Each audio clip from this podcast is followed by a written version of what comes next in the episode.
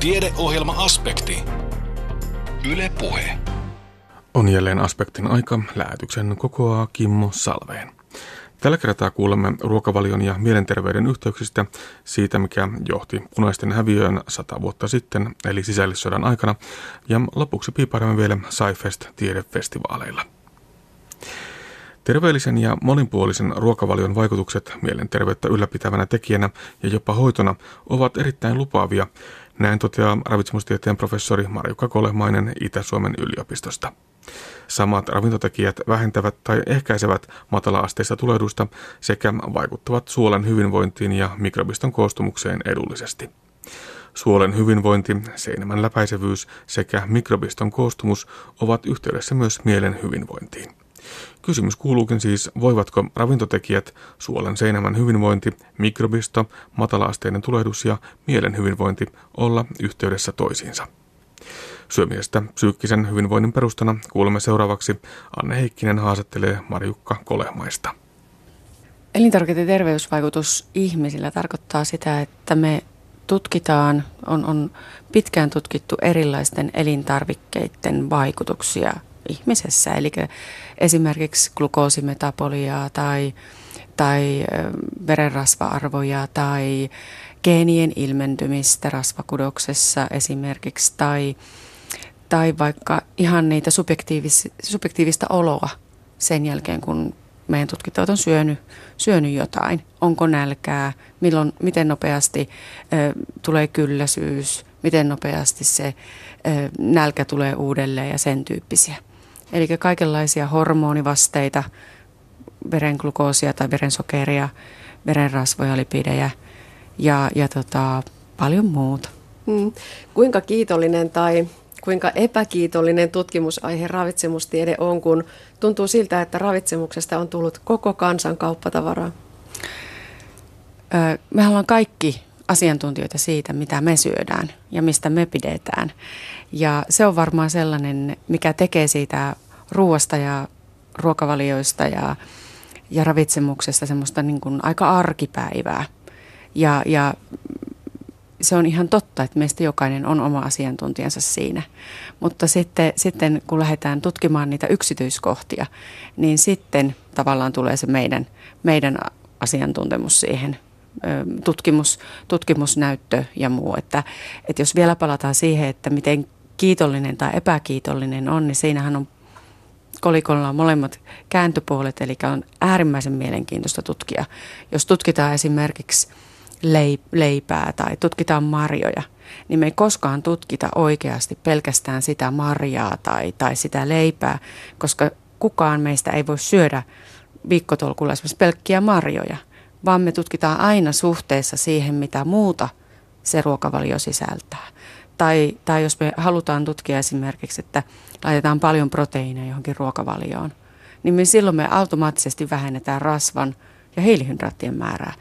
Niin me ei koskaan saada sellaista vastausta, että tämä on absoluuttisesti johtuu pelkästään tästä lisäyksestä tai tämän vähentämisestä, vaan silloin me, meillä on haasteena, se on mielenkiintoista, mutta toisaalta se voi olla haaste, että sitten meillä on niin monia niitä muita vaikuttavia tekijöitä siellä.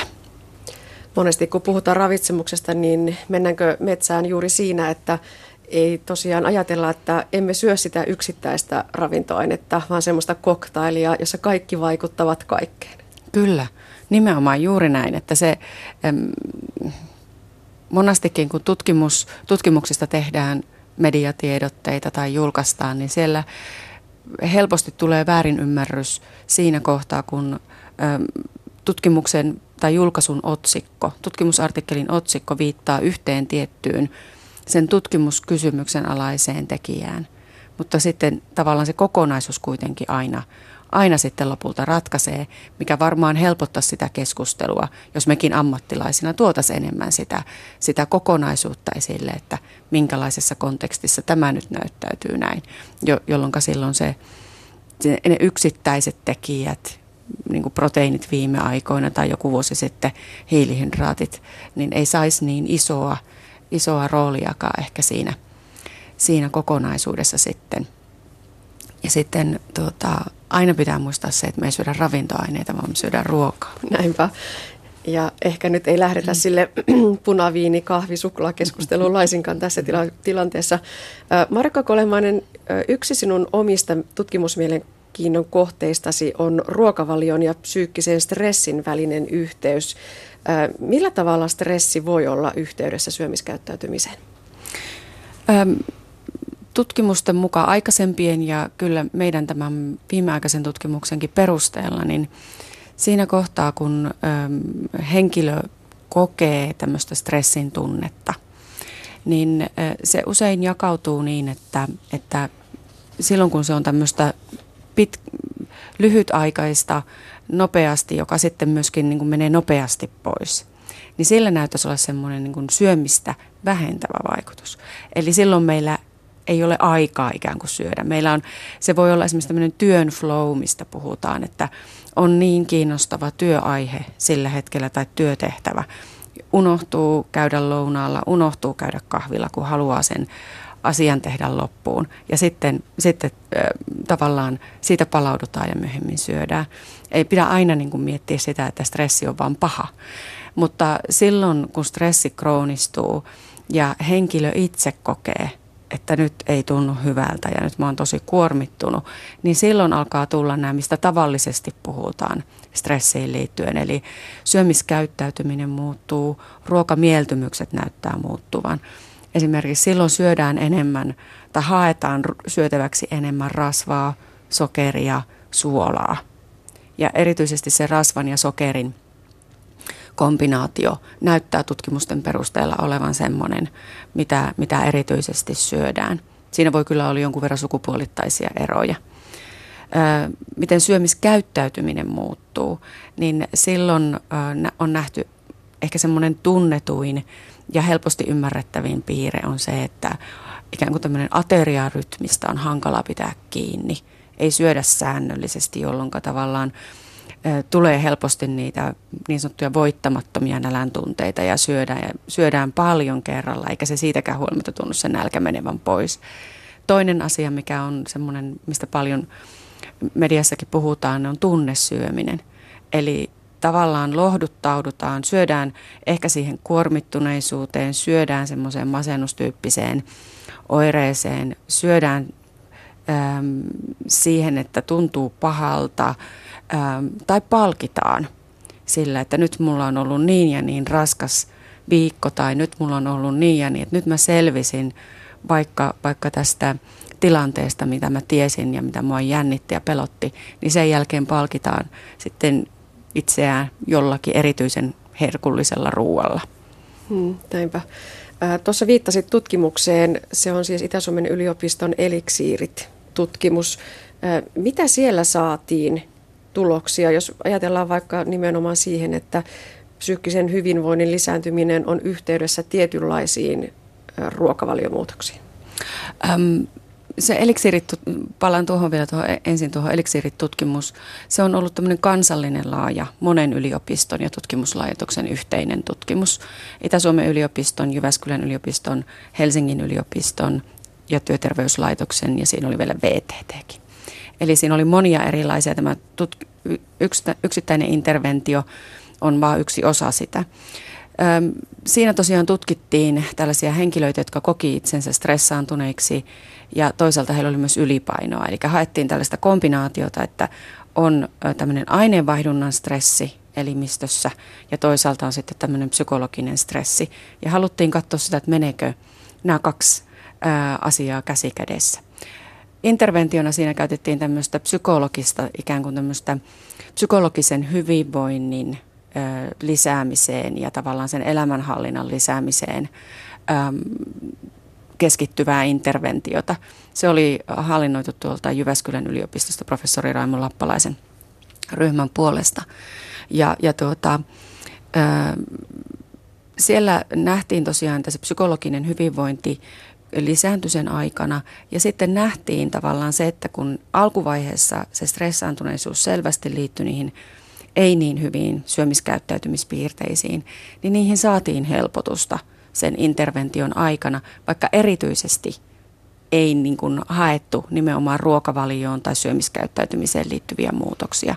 Eli tavallaan ne, me on ajateltu niin, että ne ihmiset ikään kuin sai lisää voimavaroja, kun heidän se psykologinen hyvinvointinsa lisääntyi siihen, että he saattoi kiinnittää enemmän huomiota siihen, miten he syö. Siellä nähtiin selvästi, että tunnesyöminen väheni sen stressaantuneisuuden vähenemisen myötä ja lisäksi ateriarytmi parani. Eli tavallaan ne puolet, mitä tuossa äsken mainitsin, niin niihin saatiin helpotusta. Ruokavalion tasolla me ei nähty vaikutuksia. Eli todennäköisesti tämä meidän interventio, joka kesti reilun puoli vuotta, niin se ei ollut riittävän pitkä aika, että siinä vaiheessa vasta tavallaan se, se psykologiset prosessit ikään kuin on, on vallalla ja, ja se stressaantuneisuuden hallinta ehkä paranee, se, se omasta, omasta henkisestä hyvinvoinnista huolehtiminen paranee, niin se ei vielä näy ruokavalion tasolla. Näin me, näin me ajateltiin. Se ei tietenkään meillä ole näyttöä siitä, että onko se näin, mutta näin me ajateltiin, että siinä olisi käynyt. Puhutaan sitten matala-asteisesta tulehdustilasta. Marikko Kolehmainen, olet tutkinut myös ruokavalion ja elintarvikkeiden yhteyttä tähän matala-asteiseen tulehdustilaan. Tuntuu siltä, että siitä haetaan vastauksia aika moneen ongelmaan, hyvin monenlaisiin terveyden, hyvinvoinnin mm, ongelmiin. Mm. Mitä tiedetään mielen hyvinvoinnin, ruokavalion ja matala-asteisen tulehdustilan yhteyksistä? No, tässä on sellainen erittäin mielenkiintoinen yhtymäkohta. Eh, lihavuus, joka on meidän kansan, kansanterveydellinen ongelma. Ja toisaalta sitten stressaantuneisuus, ahdistuneisuus, masennustyyppiset oireet. Ne käynnistää meidän elimistössä samantyyppisiä aineenvaihdunnan reaktioita. Eli ne molemmat ä, aktivoi sellaisia, lihavuus nyt ihan suoranaisesti ä, aiheuttaa sitä matalaasteista tulehdusta – Eli meidän kudokset alkaa, nimenomaan rasvakudos, maksa alkaa tuottaa tällaisia niin sanottuja sytokiineja, jotka sitten vaikuttaa meidän sokeri aineenvaihduntaan, rasva-aineenvaihduntaan, verenpaineeseen. Ja on ajateltu, että lihavuus sillä tavalla linkittyy näihin kroonisiin sairauksiin, niin kuin tyypin 2 diabetekseen ja sydän- ja verisuonitauteihin. Sitten tämä stressi aktivoi meillä sellaisen niin sanotun stressiakselin, joka, joka meidän elimistössä lisää esimerkiksi kortisolin eritystä. Ja, ja se on periaatteessa se on hyvin tarkoituksenmukainen reaktio. Se liittyy tähän perinteiseen pakene tai taistele reaktioon, mikä on se akuutti vaihe, se just silloin kun se tilanne on päällä. Mutta silloin kun se pääsee jatkumaan, ei palauduta, ei, ei päästä niin kuin tavallaan, äm, se stressi ei missä vaiheessa pääse laukeamaan, niin silloin se kroonisesti sen niin sanotun stressiakselin aktivaatio pikkuhiljaa lisää myöskin sitä matalaasteista tulehdusta. Ihan yksityiskohtia ei tiedetä, että miten se tapahtuu, mutta y- yksi ajatus on siitä, että tämä kortisolieриttyminen lisää tavallaan meidän meidän tota, rasvan varastoitumista nimenomaan maha-alueelle. Ja me tiedetään, että maha-alueen rasva on erityisen ikävää ajatellen sen matalaasteisen tulehduksen kehittymistä. Ja sillä tavalla nämä yhdistyy nämä molemmat. Molemmat se, sekä niin kuin lihavuus tämmöisenä aineenvaihdunnan stressinä ja toisaalta sitten tämä meidän henkinen koettu stressi psykologisena stressinä. Ne molemmat edesauttaa sen matalaasteisen tulehdustilan syntyä. Otetaan tähän palapeliin vielä yksi palanen, joka on suolen hyvinvointi. Eli se matalaasteinen tulehdus sekä mielen hyvinvointi ovat yhteydessä myös suolen hyvinvointiin, eikö näin? Mm, kyllä. No nyt sieltä nimenomaan sieltä suolesta ja suolen pöpöistä, mikropistosta tuntuu, että se on nyt vastaus kaikkeen. Ja silloin kun me pystytään pitämään huolta meidän niiden, sen suolen mikropiston hyvinvoinnista ja monimuotoisuudesta, niin tuntuu, että me ra- ratkaistaan sekä ne krooniset taudit, mutta myös sitten mielen, mielen ää, rasittuneisuus tai kuormittuneisuus. Ehkä se ei ihan näin ole, mutta tutkimusta parhaillaan tehdään todella paljon siitä alu- a- aiheesta. Eli tää, tässä tavallaan tulee myöskin kuvaan nyt sitten tämä ruokavalio. Eli jos me syödään sellaista ruokavaliota, jossa on paljon kasviksia, paljon täysjyväviljaa, hedelmiä, marjoja, hyvälaatuista rasvaa, äm, paljon sitä kuitua, niin me ruokitaan tavallaan sitä meidän mikropistoa parhaalla mahdollisella tavalla. Ja tämmöinen, mikropi, tämmöinen ruokavalio vaikuttaa siihen mikropistoon niin, että siellä tietyt mikrobilajit viihtyy paremmin kuin toiset. Ja nämä hyvä, niin sanotut hyvät mikrobilajit myöskin pitää huolta sen suolen seinämästä. Ja silloin siellä, sieltä suolistosta ei pääse meidän elimistöön sellaisia niiden mikrobien aineenvaihduntatuotteita, kun nehän käyttävät ruuakseen sitä, mitä meiltä ruokavaliosta jää sinne paksusuoleen. Niin silloin se aineenvaihdunta ei tuota meidän elimistöön sellaisia, sellaisia aineenvaihduntatuotteita, jotka voisi edesauttaa myöskin sen matalasteisen tulehdustilan syntyä. Vaan ikään kuin sieltä tulee taas sellaisia, esimerkiksi kuidut tuottaa sellaisia, tai mikrobifermentaatio, mikrobien, kun mikrobit käyttävät ruuakseen sitä kuitua, meidän ruokavalion kuitua, niin sieltä syntyy tämmöisiä niin sanottuja vapaa, lyhytketjuisia rasvahappoja, jotka, jotka sitten, niillä tuntuu olevan erittäin paljon erilaisia terveysvaikutuksia. Ne tasaa glukoosimetapoliaa, niillä on lipidiaineen vaihduntaan hyviä vaikutuksia. Ja, ja lisäksi, kun se suolen, suolen seinämä on sellainen niiden hyvien mikrobien – toiminnan seurauksena, että se ei päästä näitä, näitä ei niin hyviä aineenvaihdunnan tuotteita sitä suolen seinämästä läpi, niin se myöskin muuttaa sen aineenvaihduntaa niin, että sillä näyttää olevan yhteyttä myös meidän mieleen. Kun meidän keskushermostohan säätelee suoliston toimintaa, niin siellä on tietyt hermostolliset yhteydet, jotka myöskin sitten vie takaisin tänne keskushermoston tasolle. Ja tällaista on esitetty, että sillä voisi olla isokin merkitys. Onko tämä se HPA-akseli, josta puhutaan? No periaatteessa se on se HPA-akselin kautta myöskin se vaikutus menee. HPA-akseli ei ihan, ihan ylety suoraan sinne suolistoon, mutta sillä on välillisiä vaikutuksia siihen. No palataan Marko Kolehmainen ihan arkitasolle. Voiko ruokavaliolla, ruokavalinnoilla vaikuttaa, vaikkapa nyt puhutaan sitä matala-asteisesta tulehduksesta, sen ehkäisyyn, sen hoitoon? Kyllä voi. Ja kyllä erittäinkin hyvin voi vaikuttaa. Elikkä, ja myöskin painosta riippumatta.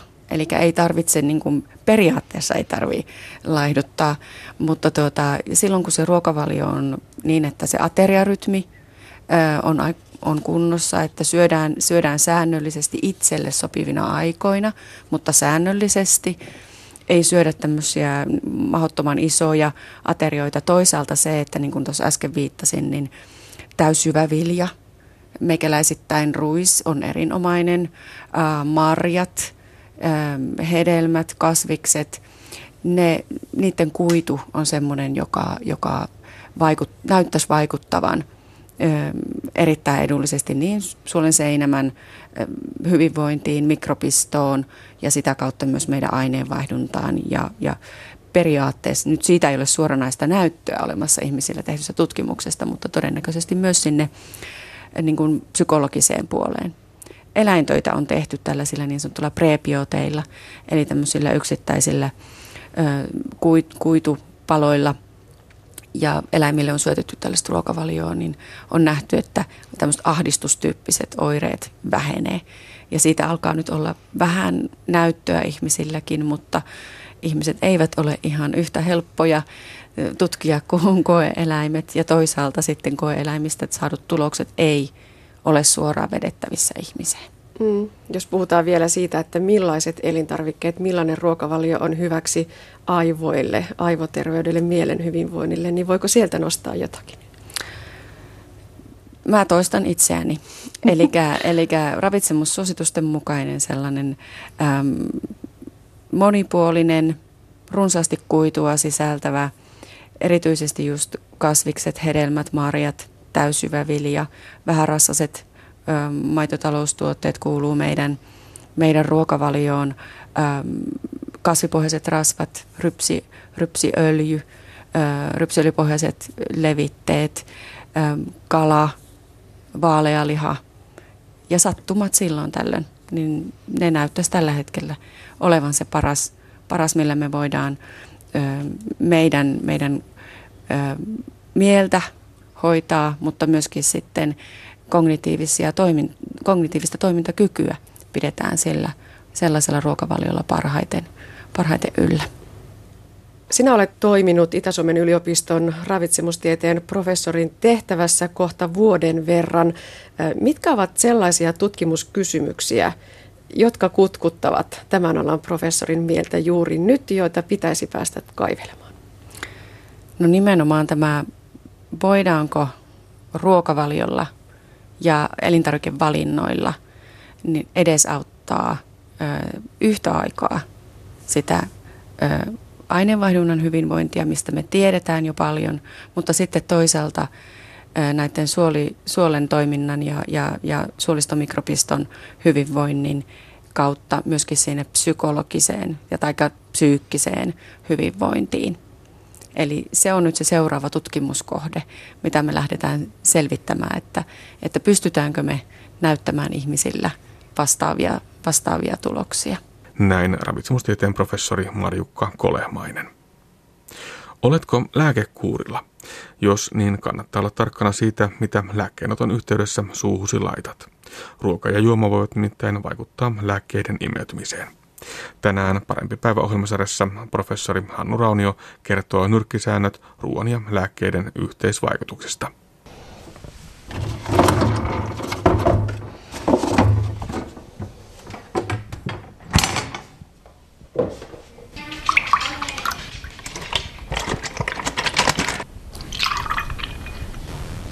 Ruoan ja lääkkeen yhteisvaikutukset voi ilmetä sillä tavalla, että lääkkeen vaikutus joko kasvaa tai sitten lääkkeen vaikutus heikkenee. Molempiin suuntiin voidaan mennä pieleen. Jos lääkkeen vaikutus korostuu liikaa, niin tulee haittavaikutuksia. Esimerkiksi unilääkkeellä voi tulla liian pitkä uni. Ja toiseen suuntaan, jos mennään pieleen, eli ruoka heikentää lääkkeen imeytymistä elimistöön, niin menetetään sitten tärkeä lääkkeen teho. Ja tämä on erityisen tärkeää niillä lääkkeillä, jotka ylläpitää elämää. Esimerkiksi lääkkeet, joilla estetään elinsiirtopotilaalla nämä hyljintäreaktiot. No, tärkeitä muistettavia asioita on oikeastaan pari kolme. Ja jos aloitetaan maitotuotteet – Joitakin tiettyjä lääkkeitä ei saa ottaa maidon kanssa ja tällaisia lääkkeitä löytyy antibiooteista ja luulääkkeistä. Ja sitten tämmöinen uusi tulokas näihin häirikköruokiin on kreippimehu. Kreippimehu todella voimakkaasti lisää monien lääkkeiden pitoisuutta elimistössä, eli niiden vaikutus tehostuu liikaa elimistössä ja voi tulla suoranaisia haittavaikutuksia aina kun käytät kreippimehua, niin kannattaa jostain ottaa selville, että häirintyykö käyttämäsi lääke sitten tämän kreippimehun käytön yhteydessä. Ja informaatiota löytyy vaikkapa apteekeista, mutta myöskin netistä. No alkoholi on, on ihan oma lukunsa tietysti. Meillä on tiettyjä lääkkeitä, joiden kanssa tämmöinen reipas alkoholin käyttö ei sovi ollenkaan. Ja ne lääkkeet on, kaikki ne lääkkeet, jotka vähänkin lamaa keskushermostoa, niin niitä ei pidä käyttää alkoholin kanssa. Ja sitten taas tällainen alkoholin kohtuukäyttö, yksi, yksi yksikkö, siis yksi keskiolutpulloa vastaava alkoholimäärä päivässä tai kaksi on se kohtuukäyttö, niin tämä ei oikeastaan häiritse juuri minkään lääkkeen sitten vaikutuksia elimistössä. Mutta täytyy muistaa sekin, että meillä on joitakin hyvin vahvoja keskushermostoa lamaavia lääkkeitä, kuten esimerkiksi opiaattiryhmän kipulääkkeet, morfiini ja muut samankaltaiset aineet, joiden kanssa alkoholi ei sovi ollenkaan yhteen. Ja sitten tämmöinen yhdistelmä, jossa on alkoholi ja mikä tahansa suoliston verenvuotoja aiheuttava lääke. Esimerkiksi ihan tavalliset kipulääkkeet – Burana ja kumppanit, joita saa apteekin hyllyltä ilman reseptiäkin, tai verenohennuslääkkeet, kuten Marevaan ja muut sen tapaan vaikuttavat lääkkeet, niin ne ei sovi alkoholin kanssa olleskaan. Ruoan ja lääkkeiden yhteisvaikutuksista kertoi professori Hannu Raunio Itä-Suomen yliopistosta. Kuuntelet siis aspektia, jonka kokoaa Kimmo Salveen. Tiedeohjelma Aspekti.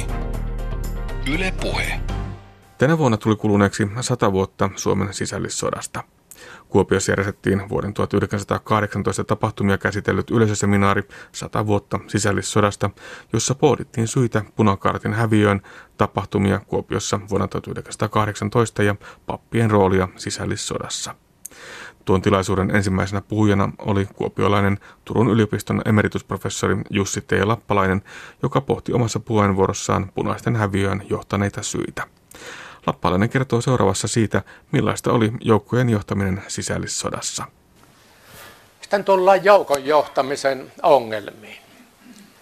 Aina kun tuota, minkä tahansa homman johtaja tai päällikkö on kyseessä, niin jonkinlaista asiantuntemusta edellytetään. Ja nyt tarvittiin tietysti sotilaallista asiantuntemusta.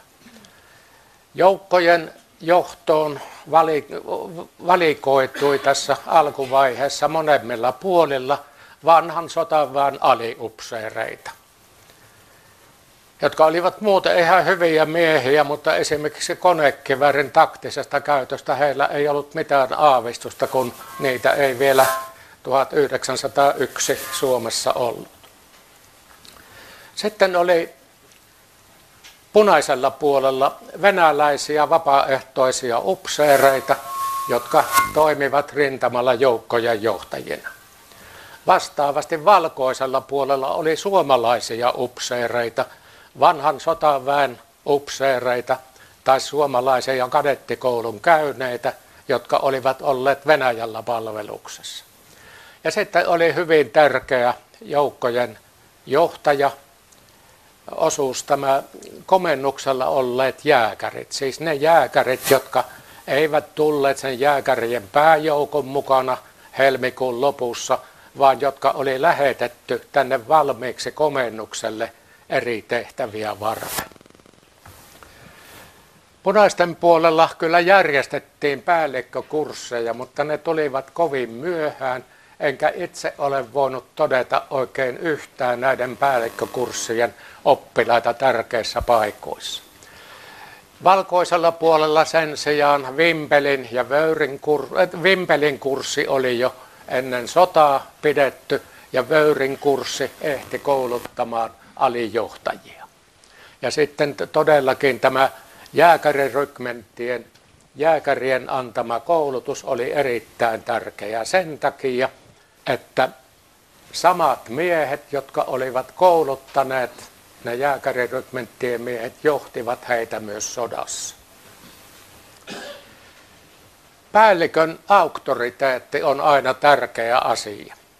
Tuolla valkoisella puolella se oikeastaan tuli itsestään siitä järjestelmästä, jossa järjestelmässä korostettiin hyvin voimakkaasti, että kuri on sitä, että jokainen täyttää annetun käsky. Eikä se sen kummempi asia olekaan. Mutta punaisella puolella tämä nyt, siis oli vähän semmoista demokraattista porukkaa, että siellä tämä ei ollut ihan niin selvää. Ja jos miehellä ei ollut semmoista henkilökohtaista karismaa, auktoriteettia, niin hän hyvin helposti joutui erotetuksi. Punaisten papereista olen löytänyt tämmöisiä syitä kuin kuin tuota, puolueellisuus, kykenemättömyys, huono luku- ja laskutaito, röyhkeys, pöyhkeys, velttous, juopottelu, joka oli aika yleinen syy, sitten suuruuden hullu peli. Ei siellä passannut oikein ruveta isottelemaan niille alaisilleen. Jopa sitten oli parillakin miehellä oli tämmöinen syy, joka sanottiin suunnilleen näin, että toiminut innolla porvariseuroissa. Mitä eroa sitten oli toiminnassa? Punaisten puolella ei koskaan syntynyt voimakasta ylipäällikön valtaa, vaan punaisten yleisesikunta, joka kyllä oli jakautunut osastoihin, se kilpaili vallasta koko ajan – tuon ylipäällikön kanssa. Erottekin pari ensimmäistä. Ensimmäisellä kerralla vähän syyttä. Kun taas tuolla valkoisella puolella kenraali Mannerheim kyllä teki selväksi, että hän on se, joka johtaa eikä kukaan muu. Itse asiassa Mannerheim johti armeijaa tiukemmin ja ja, ja suuremmalla osuudella kuin armeijoissa yleensä on tapa. Kyllä tuolla valkoisen armeijan esikunta oli aivan niin kuin esikunnan kuuluu olla jaettuna osastoihin, jotka kukin hoitivat omaa alansa. Ja päättivät pienistä asioista itse, mutta tärkeät asiat esiteltiin suoraan Mannerheimille, ei siis minkään esikuntapäällikön kautta, vaan suoraan Mannerheimille. Hän oli se, joka teki synteesi. Suunnitelmat punaisten puolella olivat kovin harrastelijamaisia. Luku ottamatta aivan, aivan sodan alussa, jolloin länsirintamalla punaisten apuna toimi venäläinen evesti Svechnikov, Mihail Svechnikov, jonka tekemät suunnitelmat olivat ihan, ihan asiallisia, mutta silloin oli ongelmana se, että joukoilla ei yksinkertaisesti ollut edellytyksiä, siis koulutuksellisia edellytyksiä toteuttaa niitä. Valkoiselle puolelle taas oli Ruotsista tullut yleisesikuntakoulutuksen saaneita upseereita, yleisesikuntaupseereja, jotka laativat täysin ajanmukaisia suunnitelmia hyökkäyksiä varten. Ja tällä tavalla on sanottava, että punakaarti, se jäi kokonaisuudessaan vapaajoukoiksi. Kun taas valkoinen armeija alkoi suojeluskunnista vapaaehtoisista, sekin vapaajoukkoa, mutta sai ennen pitkää värvättyjä grenaatöörijoukkoja jonkin verran ja sitten todellakin jääkärijoukot, jotka, jotka sitten tuota, olivat se varsinainen valkoisen armeijan iskunyrkki. Sen koulutus oli huimasti edellä kaikista muista. Ja tämä, että punakaatit jäävät vapaajoukoiksi, se johti myös siihen, että operoivana yksikkönä yleensä toimi yksi komppania. Ja se on selvää, että, että tällä tavalla rintamapäällikön oli hyvin vaikea saada ajatuksia läpi, kun se piti välittää monelle, monelle komppanialle erikseen. Valkoisella puolella sen sijaan pataljoona ja rykmenttitaso toimivat elimellisesti rintamallakin. Jos sitten ajatellaan millä tavalla siellä rintamalla oikein toimittiin, niin äh, tuota, punaisilla oli yleisenä puolustusmuotona oli ketju. Yksinkertainen ketju, joka vihollisen ilmestyessä alkoi ampua jo äärietäisyydeltä. Ja hyökkäys taas oli semmoinen vähän niin kuin lehtiharavan muotoinen ensin ajettiin junalla tai tuota, rekiraitona lähelle vihollista, niin kuin sitä lehtiharavan vartta pitkin, ja sitten levittäydyttiin siitä, niin kuin lehtiharavan haravan piikit eri puolille, saatiin ketju aikaan, sitten ruvettiin paukuttelemaan. Jos ei paukuttelulla homma onnistunut, niin sitten lähdettiin tuota takaisin majapaikkaan taas ehkä junalla tai rekikyydillä. Tätä tapahtui joskus valkoisellakin puolella, mutta, mutta tuota, punaisella puolella se oli per, enemmänkin tavallista. Valkoisella puolella taas nuo erityisesti jääkärijoukot, ne oli koulutettu tekemään myös koukkauksia, jotka monessa tapauksessa ratkaisivatkin tapahtumat. En rupea esittelemään erikseen näitä sodan jaksoja. Siis tuo rintaman muodostus- ja varmistusjakso kesti tuohon helmikuun loppupuolelle. Sitten alkoi punaisten hyökkäysvaihe, joka kesti, kesti helmikuun ja maaliskuun hyökkäyksen ja päättyi puolivälissä maaliskuuta. Sitten alkoi valkoisten hyökkäysvaihe, ensin Tampereen operaatio 15. maaliskuuta, kesti kolmisen viikkoa, 6.4. punainen Tampere kukistui. Samaan aikaan Pietarin Käkisalmen radalla käytiin raudun taistelut, joissa, joissa tuota Pietarista johdettu punainen rintama sitten murskattiin. Ja, ja sitten lopulta tässä valkoisten hyökkäysvaiheessa oli Viipurin operaatio, joka, joka sitten sai aikaan sen, että valkoiset loivat kannakselle noin 100 kilometriä syvän alueen, joka oli tulppana sille, että punaiset eivät voineet enää päästä sinne turvaan. Ja lopulta olivat sitten nuo saksalaisten sotatoimet. Samaan aikaan valkoiset koko ajan työnsivät perääntyviä punaisia etelään. Saksalaiset nousivat maihin Hangossa, etenivät Riihimäelle, ensin Helsinkiin, sitten Riihimäelle. Ja toinen saksalaisosasto nousi maihin Lovisassa, eteni ensin siihen Lahden Viipurin radalle, mutta joutui siitä sitten palaamaan takaisin, hyökkäsi Lahteen ja siihen taas tuli sitten tuommoinen parikymmentä kilometriä syvä tulppa punaisten vetäytymiselle itään.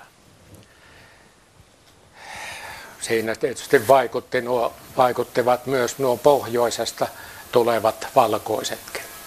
Ja sillä tavalla punaiset joutuivat vähän kerrassaan antautumaan Viipurin luona jo, jo tuota, huhtikuun lopussa Naulasaaren lähellä. Ja viimeiset joukkoantautumiset olivat sitten Kosken, Kosken, Lahden ja viimeinen Ahvenkosken luona 5.5. No lopuksi on sitten mietittävä sitä, että mikä oli oikeastaan ulkomaiden merkitys Suomen sisällissodassa. Ruotsihan oli virallisesti syrjässä sodasta. Se kyllä yritti kaapata Ahvenanmaan itselleen, eivätkä ne ahvenanmaalaiset niin kovin vastenmielisiä kaapattavia olleetkaan. Mutta Ruotsista tuli toki vapaaehtoisia sekä joukkoja että sitten näitä yleisesikuntaupseereja ja sitten tuli tuo ruotsalainen prikaati. Venäjä antoi aluksi ja koko ajan runsaasti aseita. Alussa antoi joukoille johtoapua ja myös pientä osastoapua. Ja Raudun rintama myös johdettiin punaisten puolelta Pietarista käsin. Voidaan sanoa, että ilman Venäjältä saatuja aseita punaiset olisivat joutuneet pyörittelemään peukaloitaan. Saksa sitten. Saksa lähetti jo ennen sotaa Suomeen lähetyksiä Equity-laivalla ja lisäksi vielä sitten sukellusveneelläkin tuli jonkin verran. Ja sitten, sitten tuota sieltä tuli ennen kaikkea tämä jääkäripataljoona 27, joka oli kolmisen vuotta Saksassa, taikka, no Saksassa harjoitellut, saanut rintamakokemusta Baltian rintamalla ja oli sotakelpoista osastoa.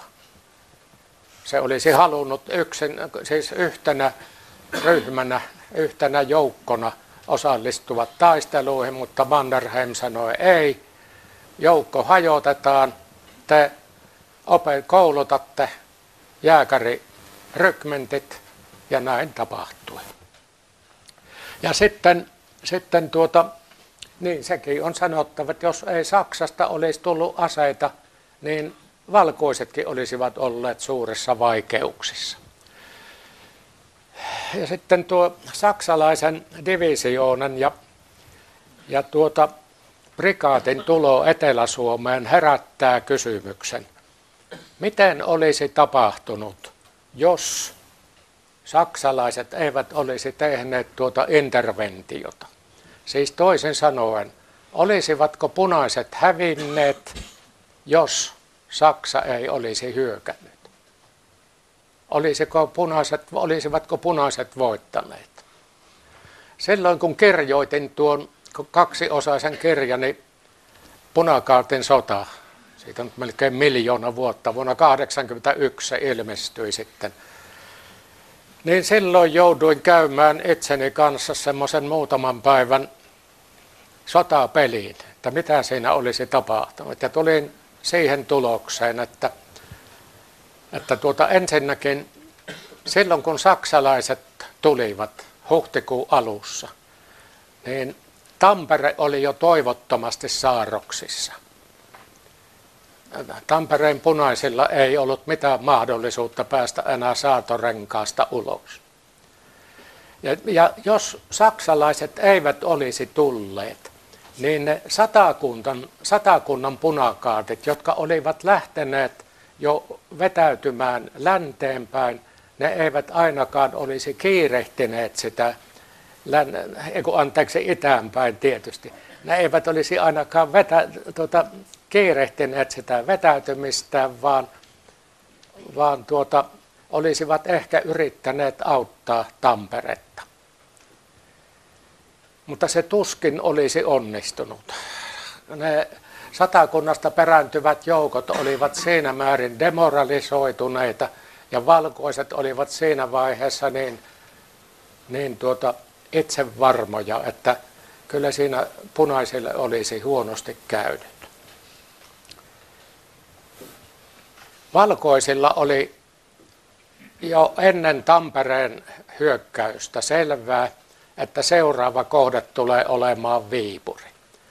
Ja kun ne saivat, saivat todella rad, tuon Pietarin Viipurin radan katkaistua aivan sieltä rajan pinnasta, niin vähitellen ne sitten, kun saivat Viipurinkin haltuunsa, ne saivat todellakin 100 kilometriä syvään tulpan punaisten vetäytymiselle itään.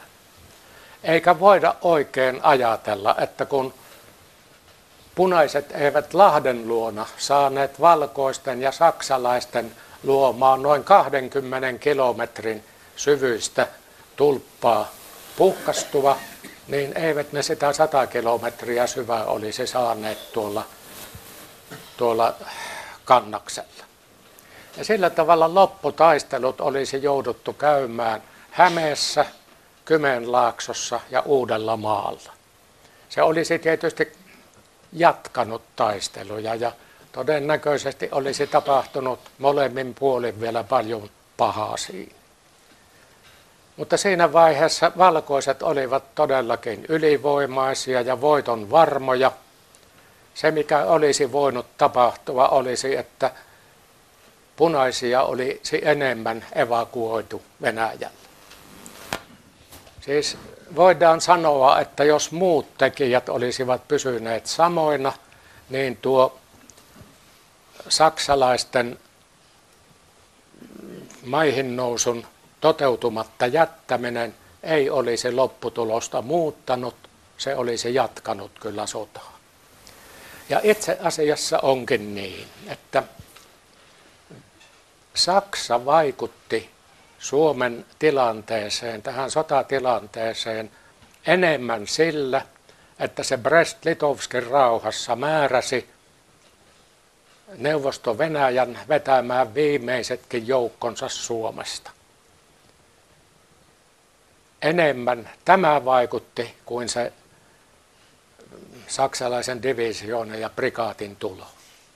Voidaan sanoa, että Venäjä Brest-Litovskin rauhassa se pelasti omaan vallankumouksensa, mutta antoi Suomen vallankumouksen tuhoutua.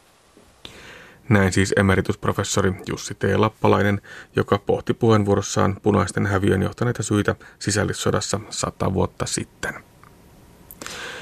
Sateenkaari- ja koeputkessa harmonografin piirtämää taidetta, liikkuvia robotteja, valeuutisia ja paljon muuta.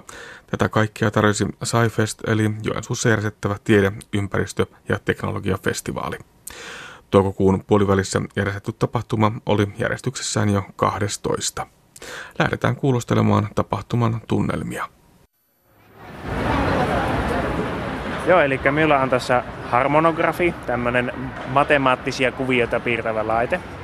Tässä laitan just tätä vielä sitten piirtämään kuvio.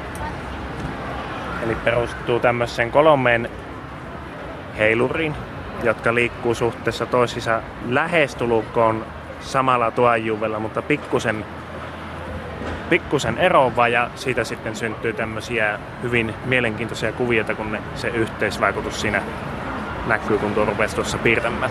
Okay. Tässä on tosiaan kolme tämmöistä seisovaa ikään kuin jalkaa. Niin, eli heiluria. Heiluria. Kyllä. Ja sitten niiden varassa kaksi tämmöistä pidempää ja, ja sitten tuolla ikään kuin kolmion päässä tuo kynä, joka piirtää kuviota. Tätä, mitä tämä nyt siis kuvastaa? Minkälainen ilmiö tässä on kyseessä? No se, jos tälle nyt lähdetään ihan tieteellistä pohjaa, eli tässä niin kuin sanoin, yhdistetään kolmen tämmöisen heilurin värähtely, ja saadaan sitten aikaan tuommoinen summakuvio siitä. Ja tällä, tässä on mietitty kovasti, että onko tällä mitään käytännön esimerkki, tai mitä tällä nyt sitten pyrittäisiin havainnollistamaan, niin se mikä tässä nyt ilmi tullo on se, että tämä ei ikinä piirrä kahta täysin samanlaista kuvio, eli tämähän on silloin kaoottinen järjestelmä. Tarkoittaa siis sitä, että kun ei voida laittaa täsmälleen samalla tavalla tätä liiketillaan piirtämään tuota kuvioa. Eli pien ero lähtöarvoissa muuttaa sen lopputuloksen dramaattisesti. Mm. Voitko kuvailla vähän tuota kuviota, mitä siihen nyt on piirtymässä? No siinä peruskuviona on tuommoinen ellipsi ja se hiljalleen muuttuu johonkin suuntaan, joko suppennoo tai luojennoo tai sitten lähtöä kiertymään johonkin suuntaan. Ja joka kierros siis on ejellistä pikkusen erilainen, eroava siis ejellisestä ja vähitellen siitä syntyy sitten tämmöisiä hyvin mielenkiintoisia kuvioita. Joo. Taidetaan puhua fysiikan opiskelusta. Itse on matematiikan opiskelija siis ollut, jo, nyt on siis valmistunut tuossa muutama vuosi sitten jo itse asiassa. Hmm. On siis filos- filosofian maisteri siltä puolelta. Joo. No miten tärkeä tämmöisiäkin asioita on tuoda? Tässä on nyt sulla aika nuorta väkeä, alakoululaisia tässä pajalla käymässä, niin tavallaan tuoda semmoisia konkreettisia näkyviä esimerkkejä, vaikka, vaikka siitä, mitä se matematiikka oikeasti konkreettisesti voi olla. Et se on muutakin kuin sitä, että lasketaan alekkain. Joo, siis miehän on ollut tässä tapahtumassa, nyt on muutama vuoden tauko, mutta aikaisemmin olin just nimenomaan meidän puolelta mukana tässä useampana vuonna. Ja mie arvostan tätä kyllä ehdottomasti koko tapahtumaa siinä mielessä, että tässä irrottaudutaan siitä koulumuolimasta. Tehdään käsin ja kahottaan ja koetaan se meillähän tämä pajan nimikin on aikaisemmin kohtaa matematiikka ja koe matematiikka, eli siis ihan tehtiin käsin, käsin konkreettisesti itse. Välttämättä ei ajatella niitä kuavoja, unohtaa ne numerot, unohtaa ne perinteiset menetelmät, kokeillaan mitä voidaan tehdä ja sitten ehkä saadaan siitä joku kimmoke. Just esimerkiksi tämmöisestä kuviosta voidaan nähdä miten kaunista esimerkiksi matematiikka voi olla, ei mietitä, koska se matematiikka saattaa sitten just tämmöiselle pienille olla hyvin niin utopistista, mitä se sitten olisi. Mutta sitten esimerkiksi siis tämähän on semmoinen laite, joka kiehtoo ihan vauvasta vaariin, että tässä on kaiken ikäisiä käynyt kyllä kahtomassa tätä, jotta tämä tarjoaa jokaiselle jotain. Tämä on vähän semmoista näkyvää matematiikkaa. Kyllä, siinä mielessä joo toivotko, että täällä sitten tulee näillä kävijöille semmoinen innostus myös matikkaa kohtaan ja ehkä tosiaan se toisenlainen näkökulma, mitä kaikkea se voi olla?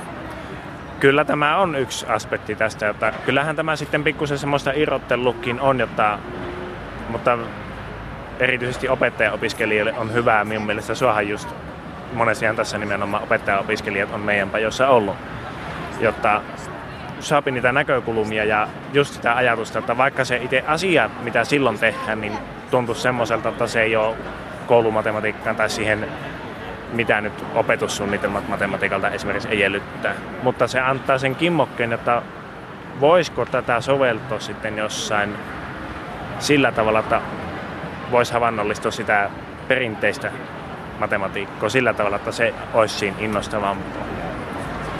Joko sulla kohta alkaa tuossa valmistua aika kaunis punainen kuvio on tulossa. Joo, se taisi mennä jo vähän yli kierroksillekin, kun tullaan niin Taisi paljon... Tuota... pidätellä sua tässä nyt. Mutta se ei mitään. Jos sen joku haluaa vaan tuosta ottaa, niin kyllä myös se annetaan. Mutta piirretään uusi, pistetään tekeytymään siitä. Siitä lähti uusi ellipsi ja ei kun uutta kuvioita tulemaan. Kyllä. Teillä on tässä koko ajan tosiaan ihan jonoksi asti kävijöitä. Joo, tässä on kyllä ollut, että tämä on en tiedä onko suosituimmasta piestä, mutta kyllä tässä tuossa saapi niin lettuja paistas jatkuvalla syötöllä. No niin, hyvä. Kiitos. Harmonografin toimintaa esitteli Tommi Sallinen. Ja seuraavaksi kurkkaamme, kuinka koeputkeen saa syntymään sateenkaaren. Opastajana on matematiikan aineenopettaja-opiskelija Jukka Kivioja. Sitten ihan varovasti tippa kerrallaan lasketta reunaa pitkin. Ai nyt näin päin. Näin. Kun tuossa on tuota tuota. Se muuten se seuraava väri sekoittuu siihen edelliseen. Ja nyt eikö Ei noin, vähän ylemmäs. Noin piät ja nyt siihen reunaa pitkin alat sitten laskea. Ne sekoittuu. Jullakin. Ei ne sekoitu, laita vaan lisää sinne. Ja ihan hitaasti. Mitä tässä tapahtuu? Tehdään tämmöisiä sateenkaaria koeputkiin. Eli kolmea eri väriä. Kyllä, tai selvitetään mikä näistä on mahdollista näillä meidän, joo, näillä meidän vesiliuoksilla toteuttaa. Tässä on tämmöistä oranssia, turkoosia ja punaista. Mitä nämä aineet on? Eli siellä on vettä ja sitten on eri määrä sokeria. Keltaisessa ei ole ollenkaan sokeria. Siniseen on laitettu paljon sokeria ja punaiseen sitten siltä väliltä. Okei. No mitä tämä havainnollista? Eli tiheyttä. Eli nämä, kun on enempi sokeria, niin se on tiheämpää ainetta ja nyt tämän testin avulla pitäisi sitten ymmärtää se. Okay. Mutta enempi tässä on se, että tästä tulee niin kivan näköinen. Tänne saa sateenkaaren värit muodostettua koepuusta. Niin, jos saat. Tai niin, sitten sitä tulee sellaista sameaa harmaata. Niin, siitä voi tulla vihreä semmonen yksi, yksi, tuota, yksi värinen liuos sinne. Miltä tässä nyt näyttää? Onnistuuko sateenkaaret? No tuolla ainakin näyttäisi, että alaku on jo hyvä. Siellä on sininen ja punainen kerros erikseen. Eli koeputkea pidetään tuolla tavalla vähän sivuasennosta ja nostetaan sitten ylös vasta kun kaikki värit on. Niin, kyllä. Että jos sinne puottaa, jos sen pitää pystyssä ja puottaa sinne tipaan pohjalle, niin se sekoittuu, sekoittuu heti. Mutta jos varovasti reunaa pitkin valuuttaa, niin Joo. on mahdollisuus onnistua sitten. Kato. No niin. Wow. Mitä tämä kertoo fysiikan matematiikan opiskelusta? No ehkä tämä kertoo niin sen, kun meistä opettajia koulutetaan, niin sen, että tuota, vaikka nämä onkin näitä niin sanotusti kovia, kovia aineita, niin että tämä voi olla myös tämmöistä hauskaa ja havainnollista mm. opiskelua. Päivän paras. Se on hieno. Älä nyt Tosi hienoja sateenkaaria se pitää ottaa. Onko tämä opettajaopiskelijalle hyvä tapahtuma myös siksi, että tässä käy koko ajan erilaisia ihmisiä ja kaikkien kanssa pitää pystyä siihen kommunikointiin? Kyllä, ehdottomasti just se, että Meillä on tässä, meillä on kaksi samanlaista pajaa ja sitten tuossa on vielä vieressä tuo non-stopipaja, niin siinä vielä enemmän pääsee tutustumaan kaikenlaisiin, kaikenlaisiin oppilaisiin. Valeuutispajassa on tehty muun muassa seuraavia uutisia. Koiria ei saa enää ulkoiluttaa, loikoilu pidentää ikää, Nobelin palkinto Kuopioon ja auringon valoa voi varastoida talveksi. Ovatko nämä hyviä vale, huonoja valeuutisia? No, ne on oikein hyviä valeuutisia. Valeuutisen ideahan on se, että se ei ole totta. Hmm. Niin, mitä tässä valeuutispajassa tapahtuu?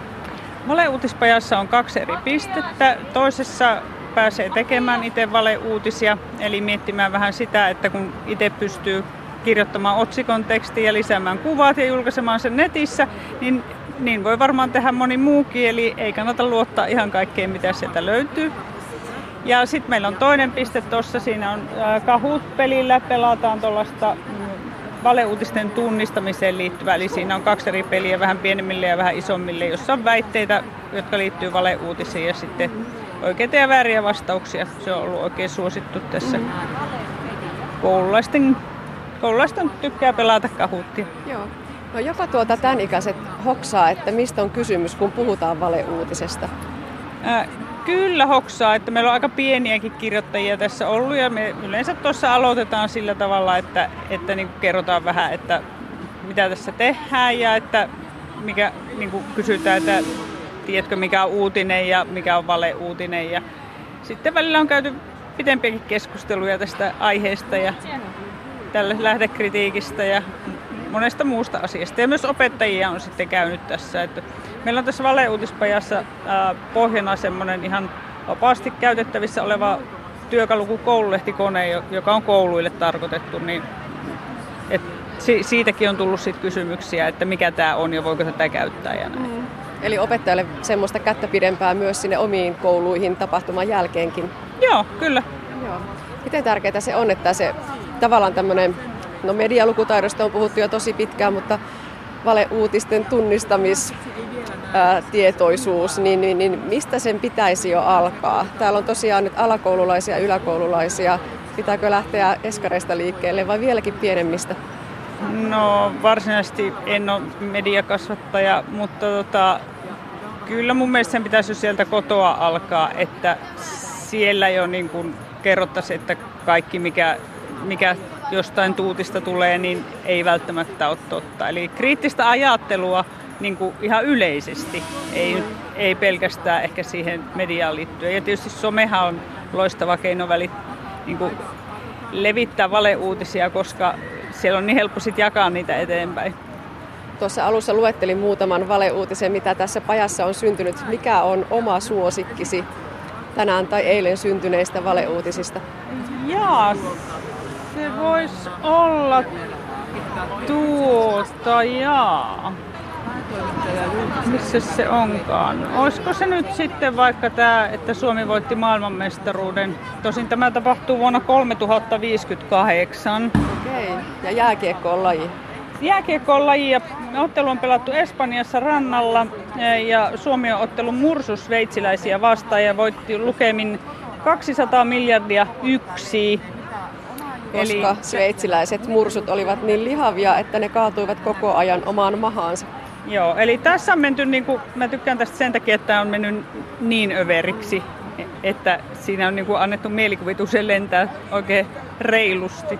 Joo, totta. Tosin se liittyy myös tämän päivän ajankohtaisiin teemoihin, eli Suomi-Sveitsi-peliin. Niin, kyllä se siis se, se lähtökohta näissä melkein kaikissa on siinä, mikä niin kuin oikeasti on, mutta sitten sitä ruvetaan vaan kääntämään ja vääntämään ja liiottelemaan tai, tai keksimään jotain ihan, ihan niin kuin omaa näkökulmaa siihen. Mun mielestä täällä on syntynyt todella kivoja uutisia, joista sitten näkee myös sitä, että minkä ikäisten tekemiä ne on, millä tyylillä ne on kirjoitettu, mutta hyvin on niin kuin, idea mennyt perille meidän mielestä. Eli tässä siis lapset tekevät pajassa ja sitten päätoimittaja, joka todella julkaisee ja sitten se oma teos oikeasti ilmestyy Joo, jonnekin. Oma teos oikeasti. Näitä voi kuka tahansa lukea osoitteessa oma.koululehtikone.fi kautta skifest 20198. 1, 2018, anteeksi. En osaa enää numeroita näköjään. Kaksi päivää täällä ollut. Siitä tuli valeuutinen siitäkin. Siitä tuli valeuutinen, joo. Eli sieltä löytyy kaikki tuotokset? Kyllä.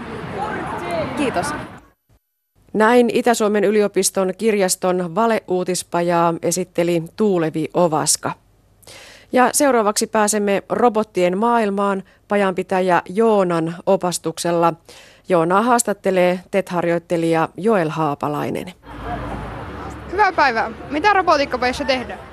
Täällä saa rakentaa omia robotteja ja sitten saa nähdä niitä kerholaista aiemmin vuonna, aivan vuonna tehneitä projekteja.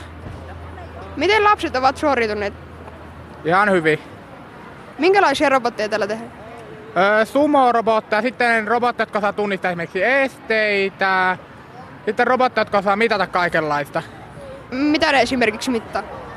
No esimerkiksi osaat mitata vaikka jotain edessä, osaavatko esimerkiksi osaat mitata sitten viivaa, osaat mitata kaikkea esimerkiksi etäisyyttä jostakin.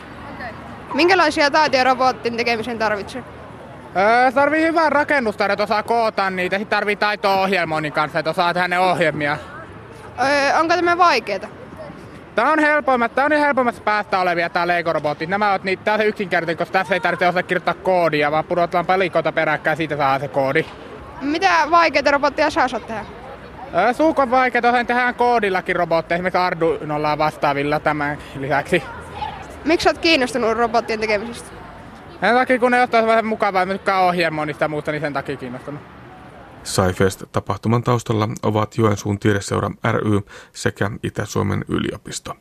Toimittajana edellä oli Anne Heikkinen ja lopussa haastattelijana toimi TET-harjoittelija Joel Haapalainen.